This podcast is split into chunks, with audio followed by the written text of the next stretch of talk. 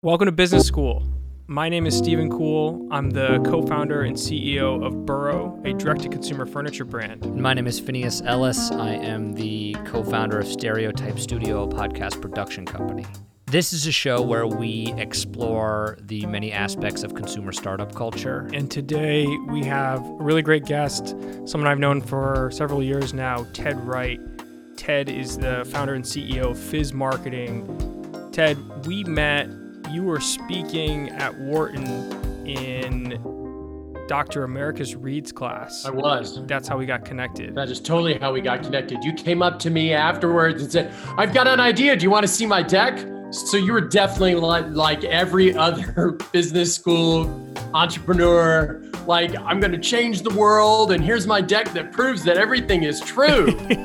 yes. Well, you, you said a lot of interesting things in that class talking about word of mouth marketing. We covered influencer marketing. I thought it was super helpful in how we thought about how we were going to go to market and, and get the word out there about our brand. And so that, that's what I want to talk about today. Before we get into what Fizz Marketing is, your company, can you explain to everybody what is what is word of mouth marketing? So, word of mouth marketing is simply the organizing of conversation that goes on anyway between two people and trying to drive that in an organic way, but in a way that benefits the bottom line of your company. So, the reality in North America today is eight out of 10 North Americans do not believe that anybody, including you, Stephen, apologies, but anybody tells the truth in their advertising. And this is juxtaposed against seven out of 10 of those same people trust other people like themselves. So when Phineas tells me that greats are these fabulous shoe in New York City and I should check them out because he's seen them and he knows Ryan, that means a whole lot more to me than Ryan putting one of his ads on Instagram. Because if I'm the average American, I think everybody is going to say to me, Oh, my stuff is awesome. You should totally give me your money. But Phineas, who we've known each other for a while, he says to me, Hey, Ted, you know, his story is basically this Hey, Ted, I know this about you. I know this about this thing. You should check this thing out, and here's why. And that, which in the United States, that conversation on average lasts 32 seconds, that is 10 times more likely to be believed and 100 times more likely to drive trial.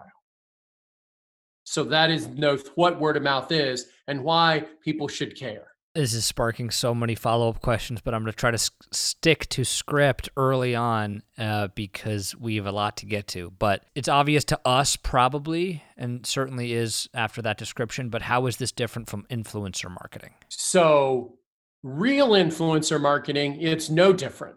In fact, I'm the guy in 1999, way back when we all wore dinosaurs to school. And back in 1999, I wrote the first modern paper on word of mouth marketing. I just called it influencer marketing at the time. So, influencer marketing, as we know it today, is fundamentally a fraud. It is fundamentally somebody paying somebody else to get on some channel that is broadcast, but is less expensive than like network or cable TV, that is functionally free, and you are paying somebody to say something. Now, they may believe it, they may not believe it, Nobody really knows, but you're definitely paying them. So, real influencers, or as we three years ago renamed it, advocates, have three particular personality traits that drive them. They like to try new things because they're new. They love to share stories with their friends, like three times more than normal. And they are intrinsically motivated. So, Phineas, getting back to my great shoes example, by the way, hi, Ryan. Not investor, not really even a friend. I just like his shoes. Phineas, when you tell me about greats, if Ryan then sent you an email and said, hey, man, every time you do that, I'll pay you 50 bucks. You would literally, as a true advocate, you would turn away and walk away from the brand. Why? Because that changes you from somebody who's sharing the story and changes into somebody who's selling the story. And you, Phineas, the pretend advocate in this conversation, you get so much joy out of sharing a story with somebody else that you are worried that if you people you talk to think you're getting paid to do that, they won't listen to you as much. And so you being paid to share the story about Burrow, about Greats, about Fizz, about anything for true advocates, for true influencers, that actually turns them off. They'll actually back away. So, what you have in quote influencer marketing is a bunch of people, then it's a noble profession. I mean, there's nothing wrong with it. It just has nothing to do with actually being an influencer. They are people who want to be on their version of television, whether that's on the little screen via TikTok or that's on ABC or Fox News or whatever. They love doing that and they want to get paid to do that. A noble and awesome profession has zero to do with being an influencer. Are there forms of influencer marketing? And You talked about before. The original influencer marketing is word of mouth marketing. But in the traditional form of having a celebrity spokesperson, are there what are examples of that working versus not working? Well, I think there's a ton of examples doing that. Hi, I'm Michael Jordan, and here's my shoe. Right? Yeah, I mean, th- that was awesome, and nobody was going to pay attention to the shoe until it's Jordan. But nobody said, "Hi, I'm Michael Jordan. I'm an influencer." They said, "Hi, Michael Jordan. You're famous." Everybody would like to be able to hang preternaturally in the air. Most of us cannot do that, but we could all wear your shoe and just like we could all drink Ed McMahon's vodka or drive James Dean's Porsche, everybody wants to be a celebrity or some part of celebrity. There's no problem with that. And there's nothing offensive, wrong, or ineffective with that. It just isn't influencers. So that is the difference between I'm going to hire a celebrity to be an influencer versus I'm going to find all the Phineases in the world or Finii, whatever the plural of a Phineas is. Yeah, it's Finii. When you're sitting there thinking about advocates and you're thinking about influencers as we currently define them as I'm a size zero and I'm on some beach somewhere with fake eyelashes and I'm here buy my coconut water or something, some version of that. You just need to you just need to use the right tool for the right occasion. And and we know that most of America is in on the joke for influencers. And very rarely do they move the needle for a product. But sometimes they do. So if you're trying to sell makeup to 13 year old girls, and turns out you can make a lot of money using influencers, but it's pretty rare. It's extreme if you actually look at the money. So if you look at like all of the influence marketing programs and then you tally up for the brands, all the ones that they think were ROI positive, you get about a 2% return which is why there's so much patently obvious fraud, like the Wall Street Journal keeps reporting on in the sector. But since you asked about celebrity, nothing wrong with celebrity. Celebrities are great. Celebrity endorsements are fabulous. You just have to use the right tool for the right thing. That's right. It, like, and it's it's such a great example in sports to have sponsored athletes because you see them and you're like, I want to be like them. You know they're getting paid, but you don't care. Like that's sure. part. You know that's part of the deal, and so you listen to them. But to your point, you have to know your company and your audience. Like for us at Burrow, we've talked about that. I've had conversations with you about should we have any sort of celebrity endorser um, to promote the brand. And when it comes down to it, you like what couch Tom Brady has has no bearing on what couch I'm going to buy because I know he's being paid for it. And also, this is something that's going in my home. It's a very private thing. I care about my own style, my own comfort. And so that has no it's not going to influence my purchase decision. So we as a brand would be just blowing money away if we were to pay a celebrity to promote our products, I think. Right. And for all of you that are listening to this, let me just talk over Stephen for just a second. You really need to be thinking about the word advocate. You really need to think about somebody who is out there going to share your story and do it because they want to, not because they're getting paid to do that right? Stephen knows this math. 10% of your population has that advocate personality. Each individual person, their story will get shared in excess of 40,000 times in a single year. The other 90% of us, on average, our stories are shared six times. So advocates are just like writers and musicians.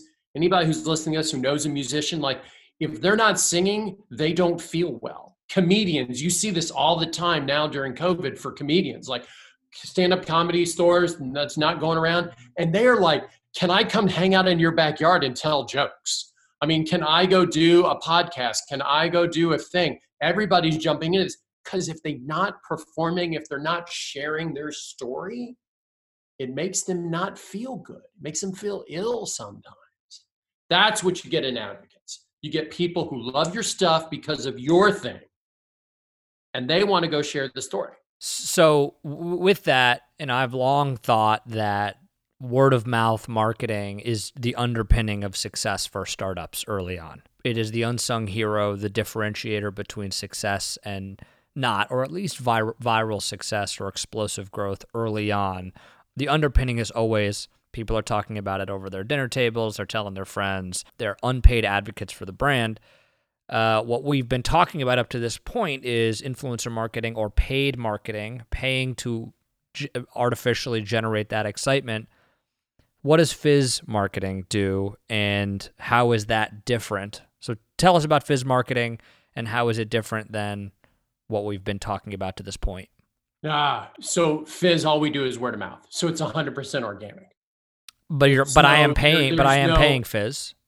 I'm sorry. But but clients do pay Fizz money to generate oh, that word yeah, of mouth yeah, marketing. Yeah, How does they it work? They pay us to organize these things. Like so, we're not one of these companies like I have a list of influencers and we will reach them out in a network. You know, when people say that to me, I'm like, you are a lying liar from Liastan. Yeah. You no more have a list of influencers than I have a list of cool people. So what right? what does Fizz do to generate the, that word of mouth? So Fizz knows that advocates are 10% of whatever target group you're talking about.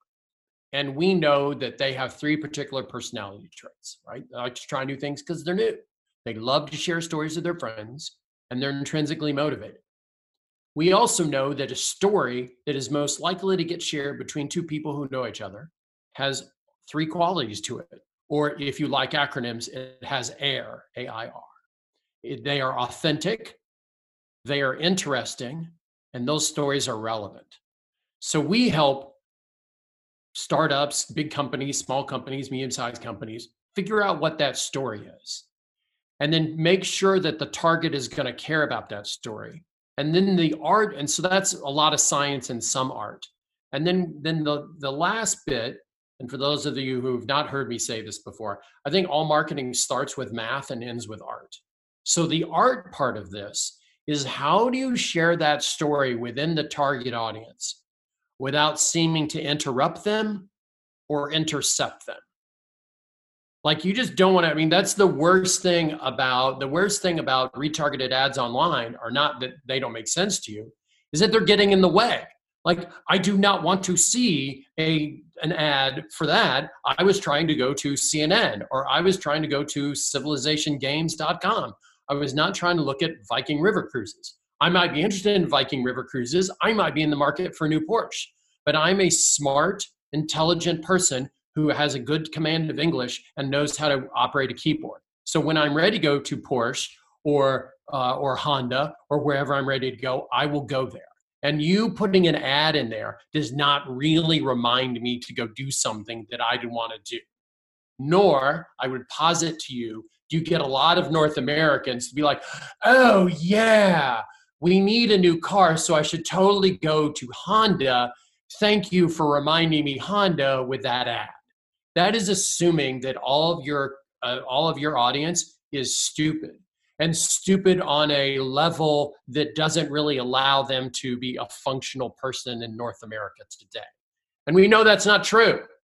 So what we ought to be doing as brands is we ought to be figuring out how to share our story in a way that doesn't interrupt or intercept. And how do you so do that? that? Are you emailing people? Are you are you writing stories and posting them on the internet? I know the answer, but I'm I'm priming you. Uh, no, no. Very tactically, what? Because we do have entrepreneurs that listen to the show and that reach out to us with questions, and I think there's the the, the question that I think some of those folks are thinking because it's what I'm thinking is how do I generate word of mouth marketing? Truly, uh, you know, on my own, but more specifically with with what I'm asking you is, what does Fizz do to generate word of mouth marketing very tactically? So, on a tactical side, for all of you who are listening, let, let's make a big note of this in a big black pen on a piece of paper. There are no tools that you can't use, including TV ads, including billboards, including bus stop signs. The question is are your ads, is your marketing generating conversation? So the question is not what should I be using? The question is, does it generate conversation? And I would like to show an excellent example. I think Fernando down at Burger King and all the rest of the agencies do a marvelous job doing television, doing billboards, doing all this stuff that totally generate tons of conversations. And so Fernando and the rest of the team at Burger King, they get to sell way more Burger King than they used to sell.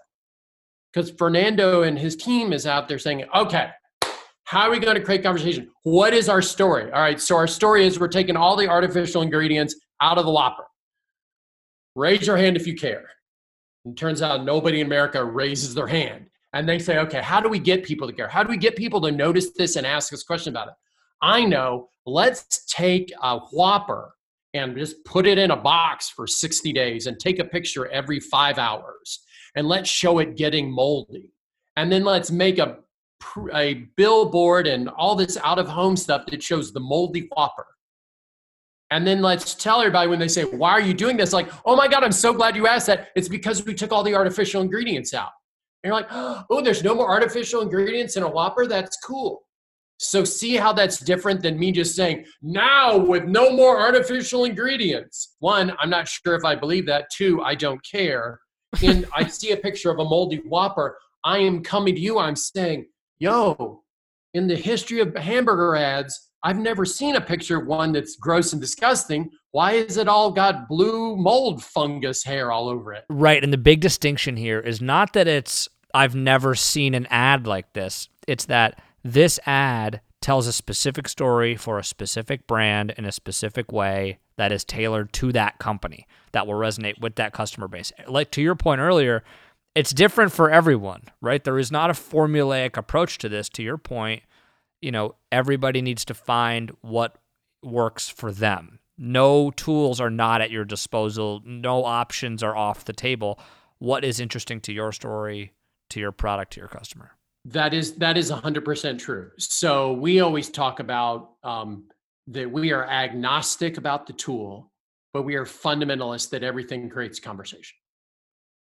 Like we've gotten every and i know this might seem weird in the age of covid but for the last seven years we've been trying to get everybody in america to get a flu test.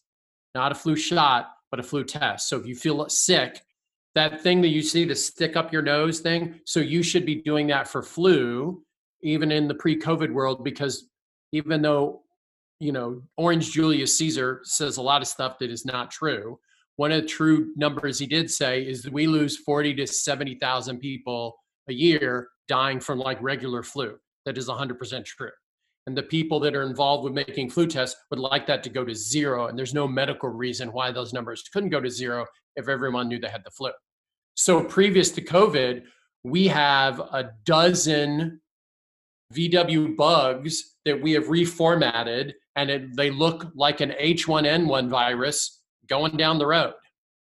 And people stop and we have a thousand two thousand conversations a day per bug with different people about this and the amount of flu tests over the last seven years taking out the covid thing because that doesn't really count in a pandemic.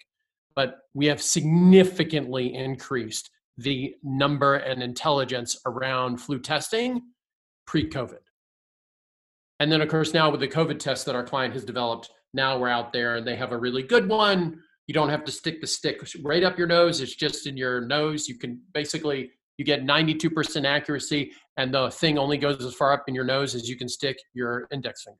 So a lot of what you're doing at Fizz is creating these activations that will attract potential advocates, people who are influencers in everyday life to one another. And they come over to the activation because it's interesting to them and they want to learn they want to gather information right and then they'll take that story and share it with their friends and so you're helping companies come up with the story that they're going to tell and then he, these are the activations that are going to be It could be activations, it could be other things as well, but primarily activations because that is something that's very tangible that you can do repeatedly in a particular location in a certain city over and over again so that you have enough conversations initially being started. Then those people go and share it with what seven to ten other people and then they share it with other people. And so if you keep seeding those stories over and over again eventually people just all are talking about it. You kind of reach a, a tipping point as M- malcolm gladwell's book would talk about it as you get enough people talking about a certain product or service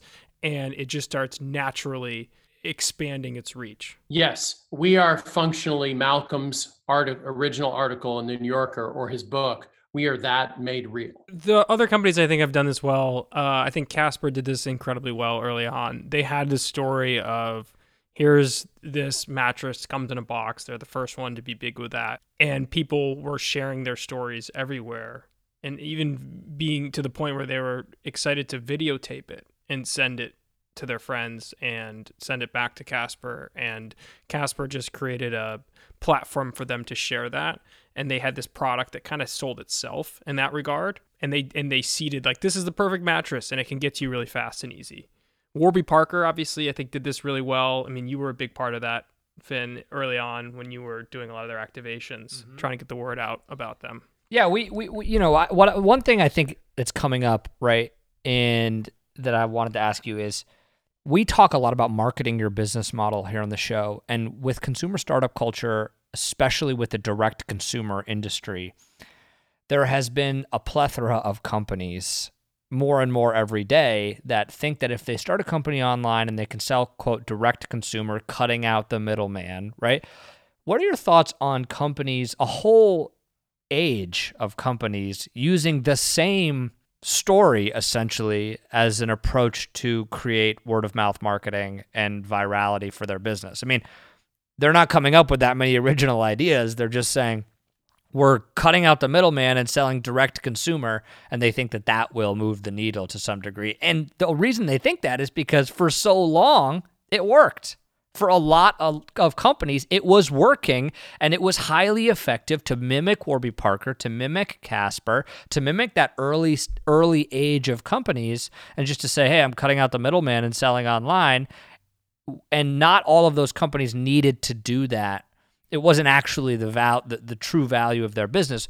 What are your thoughts on that? I know there are exceptions to that rule all over the place, you know, Burrow being an obvious one, but what are your thoughts on that? So in our shop, we call that the Greek yogurt strategy. So after the guy started Chobani, he's like, no, this is what yogurt should really be like. And his parents and his grandparents, his great grandparents have been making yogurts. so they're really new. And then everybody kind of copied that. So the thing that was cool about Warby was not how they were selling. So we call that, we call the how they were selling that YGAF, like who gives a fig or whatever other F word you want to put in. who gives a fizz? Who gives who gives a fizz? What we thought was interesting was the power of the story. Yep. So the power of Warby Parker's story was, hey man, those glasses that cost you like 400 bucks for the frames, they cost like $9 for somebody to make. So what we're going to do is we're going to sell you one of these pairs for 99 bucks and we'll ship you order order 5, see which one looks cool, send the other four back, and it's a hundred bucks. For us, so it was it, glasses should not cost as much as an iPhone. There you go. That was the okay. original original thing that the rallying cry was glasses should not cost as much as an iPhone. So part of their story is kind of Sam Walton, like it shouldn't cost that much. And then part of it was LL Bean. And they put it together because they saw this was like so this is fundamentally stupid. And, you know, both Mr. Warby and Mr. Parker could go out there and share the story. And then right. here comes Mr. Phineas to share the story with more people. Right. And they're like, you're right. And then I can only imagine early on that it was okay once we get somebody now we now we need to see how easy the process is and it was great i mean i remember ordering five and you know they they came in the little box and they came in the tray and you could get up to five and i was like hey, these are awful on me oh these are cool these are cool and my right. wife has a better sense of style than I did, and she picks the one that is good, and I get the right prescription put in there, and uh, you know we're done. And I sent the other four back, and it cost me hundred bucks. Mm-hmm. Like this pair right here that I'm holding up that nobody can see because this is radio. So this is like an uh, this is an OG Warby Parker pair um, that has lasted for me, and I don't. And that those are my those are my readers. And I think those companies that have been less successful, I think their their problem is that their story was either undifferentiated or the story didn't match the experience. So for me, famously, there is a luggage company that tried to do this DTC thing. But when you, and everyone's like, oh, the luggage is really good and it doesn't cost nearly as much as these other guys. But when you bought the piece of luggage, you're like, this doesn't roll as well as the other one. And look, if you're only going on three trips a year, why were you buying the 400, the 700, the $2,000 one? But if you're like me pre-COVID and I was probably 200,000 air miles a year, um, so I'm, you know, I'm up and down twice a week, you can totally tell the difference. And I would no more buy a hundred dollar or two hundred dollar uh, case because you don't put all the money in the ball bearings and the size of the wheel and the nylon that you can throw it in the back of the cab and it doesn't look like ass after six months. But but if you're talking about Away, they raised hundreds of millions of dollars, mil- hundreds of millions of dollars in revenue. They're million. The founders are millionaires. I mean, what you know? What's the issue? Like, I, I want I want us to be what I think is so important and I think is so uh, challenging about our world of consumer brands is that so many of the things that we know to be flawed and we believe fundamental to fundamental to building a good business are proven wrong in the short term with some of these consumer brands. And then it takes a long time after a lot of people have made a lot of money to bear out the reality that the way that they were building those businesses is flawed. Yeah, how did they get successful when their the word of mouth story wasn't there? I agree with you. It wasn't there. It was like and you even asked people who had it, they were like, "Yeah, I bought it. It's this like cool thing." And they said the same thing you just said, Ted, like, "Oh, it's cheaper." it's not like I bought a Samsonite suitcase uh, last time I bought a suitcase because I looked and it actually was less. It cost less than the away bag, and also had better reviews online. And so I just couldn't put it together. What was the story and why are people why are people talking about it? Like, oh, I bought this really cool new brand. Even the, and then uh, how's the product? Uh, yeah, it's okay. Like, so why is it taking off? So, well, so one, um, we also elected somebody for president that probably was not qualified. And we also have the pet rock and we also have boy bands. So it is not, you can sell stuff in America. I mean, the story, the joke I always tell is somebody liked the TV show so much to name the children Walker and Texas Ranger. Okay. That does not mean that Walker Texas Ranger is going to be, you know, a story that lives for the ages. I think Warby Parker will be an ongoing brand idea company five decades from now.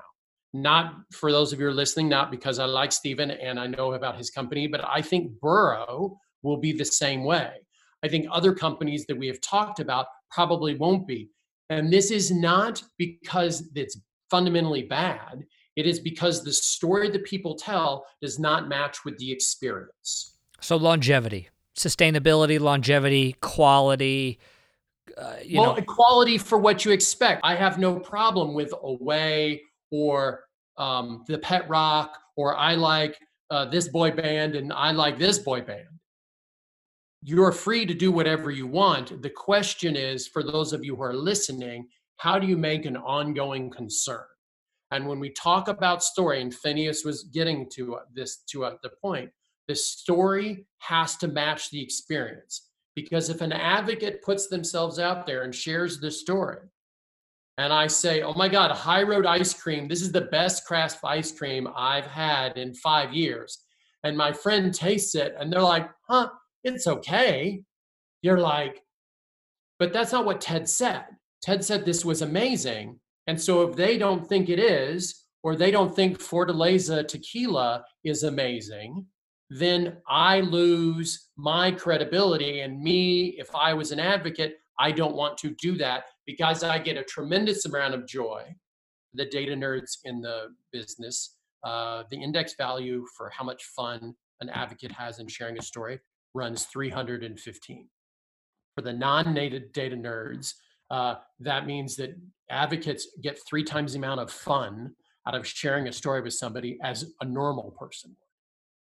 So don't get in the way of my fun. No, you're you're so spot on. I mean, it's it's true. Like if if the product or the service or whatever it is doesn't live up to the hype, it's going to die at some point. And a brand might be really good at selling it up front. They have a really sleek brand story. Maybe they have some celebrities involved right? And it's it's generating a lot of initial buzz to get people over the first hurdle of like, I'm going to try this out. I haven't heard about anybody else, but seems like a lot of people are buying it. So there's the validation. I'm going to buy it. If they don't like it or it doesn't, it's not quite living up to their expectations. You're right. They're not going to share it that much. And so that company is going to have to spend a lot more money in the long run because they have to keep acquiring new customers all the time. And that costs a lot of money. And this is where word of mouth marketing is so great and I'll give a couple examples like Tommy John underwear, right? I'd heard it was so great. I'd heard it was so great. Finally tried it. I only I only own Tommy John. And I'm sure there are other underwear brands that sell really great underwear that are probably similar quality, but I like these and I tell people about it. And and and and I like telling people about it. And there's other products that I use that are like that. And those brands are in the long run going to last and and become more and more profitable because it's free marketing. And I have no problem giving them free marketing because I appreciate that they delivered on a kick-ass product that I'm going to keep buying over and over again. So it's like I feel like I'm giving back to them in a sense because uh, I, I appreciate being able to use their products. But what do you say to the early stage entrepreneur, both of you, that is feeling really discouraged because all they've been reading about for the last five to 10 years are companies that they see uh, are, are these wildly celebrated startups that they see a, a story that does not align with a message that does not align with the product or with the experience. And they think that they're not doing it right.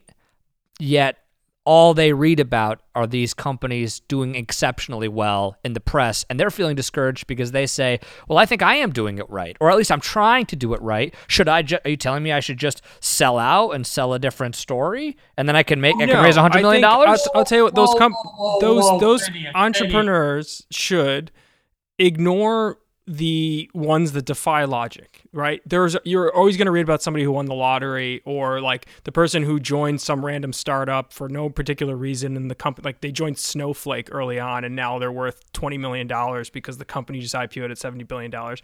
Like there's going to be people that jump in line in life. Ignore those people. What okay. these entrepreneurs should know is that it takes time to build virality around your product and brand.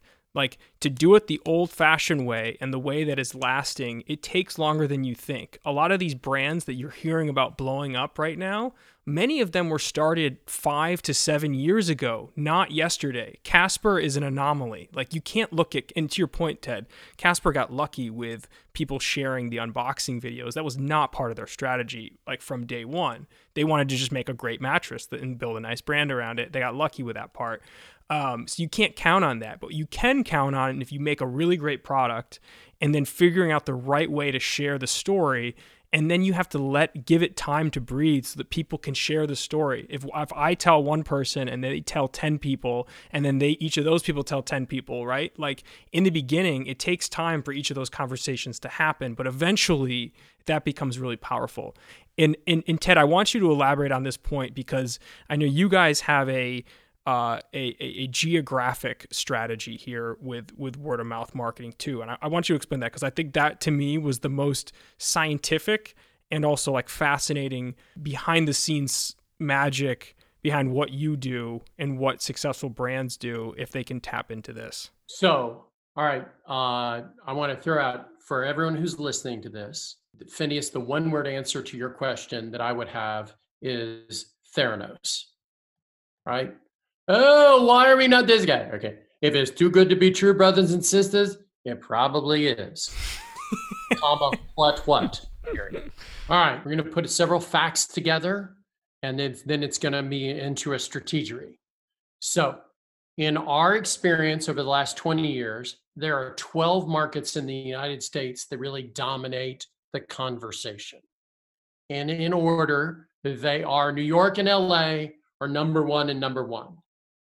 Dallas is number three. Chicago is four. Atlanta is five. And either San Francisco or Seattle is six. Whichever is not sixth is seventh. And we split up. And then it comes Denver, Houston, Miami, Philadelphia, and Detroit. Those are the 12 cities where if you can dominate the conversation in those 12 cities, you will control the entire country. An advocate has three particular personality traits. They like to try new things because they're new.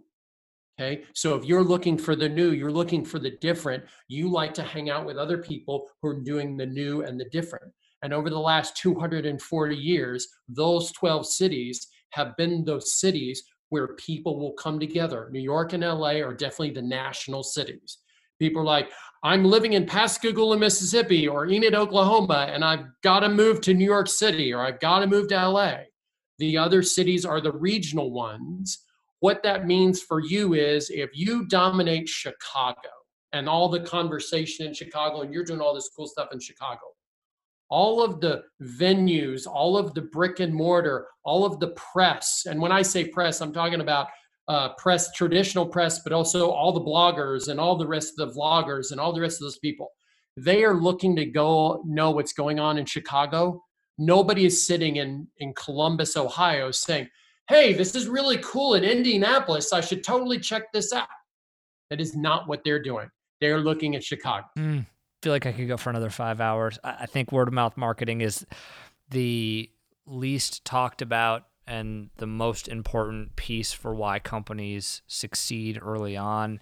And I don't have as much sophistication when it comes to companies that are multinational, but I would imagine it's much the same and it doesn't change. You know what? It, it, doesn't change. Uh, a friend of mine runs a big piece of a huge global beer company.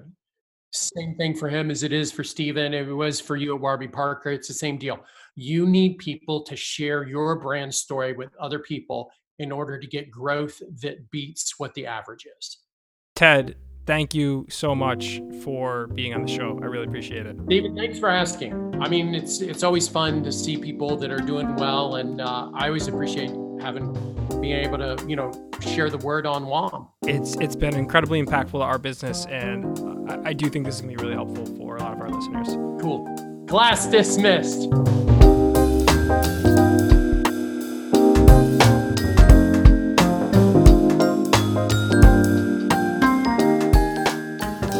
If you are wondering how you could support this show, the best thing you can do is subscribe wherever you're listening to this podcast right now. Hit the subscribe button so you'll be notified when we come out with a new episode.